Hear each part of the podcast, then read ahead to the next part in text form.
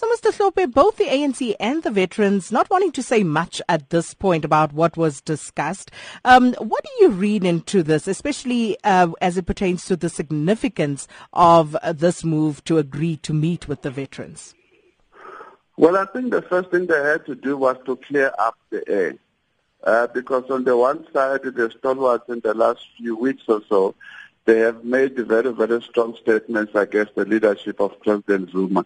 But also President Zuma in the last few weeks or so through the rallies that they had organized in KZN and Mpumalanga had come out in a political guns blazing uh, against the position taken by the, you know, uh, uh, the stalwart. So the first thing that they had to do yesterday was to clear the air, put the issues on the table, and therefore, you know, uh, commit themselves to continuous engagement in the, in the near future. So that, that, that's how I see it. There was no way that on day one they were going to deal with all the issues that they seem to be unhappy with each other. Do the veterans have any real power over, over the ANC in terms of convincing the party to have President Jacob Zuma step down? Not necessarily so, uh, because uh, at the most, they, they are just a loose coalition, so to speak, and they don't have a center of power. Uh, they don't have one position that they, they hold in terms of what should be happening to the leadership of the ANC. Uh, their main strength is that they have been there. Uh, they are veterans, they are experienced people, and therefore they are, you know, respected to that extent. But when it comes to substantive ideas, you know, of commonality, a center of, of, of power within themselves, that they do not necessarily have.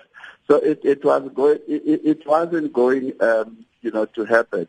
And I think in the last week or so, if you look at each of the speeches that Zuma made, he made it clear that he was here to stay until his term ends and that he, in a way, accused some of the stalwarts of being, you know, agents of regime change from external forces you know, out of the country to drive them out of power and therefore weaken the ANC.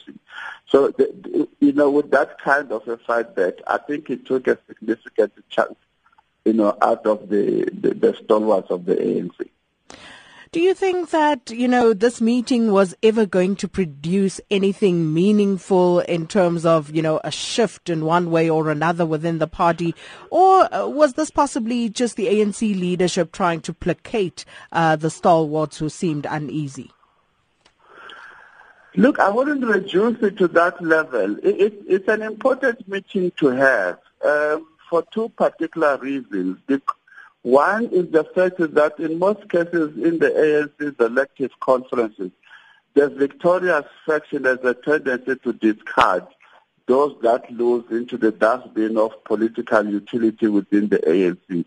So it's important to, for the ANC to show that even those that lose at elective conferences, they remain important and that they are willing to tap into the reserve of their political wisdom and experiences. So to that extent, it's important. Secondly, I think if the ANC leadership is wise enough, it has given them a window to begin to strategize on how to capture, so to speak, the, the black middle class and other middle class within the suburban areas because the stalwarts that we are talking about, they have a significant presence in those areas. So that could be extremely useful for the ANC because as you see things happening, the ANC is increasingly becoming a rural party. But if they work very closely with the stalwarts, they can begin to placate the gap which is emerging within the urban area. So it, it was useful beyond conflict resolution into strategizing for the ANC for the years ahead.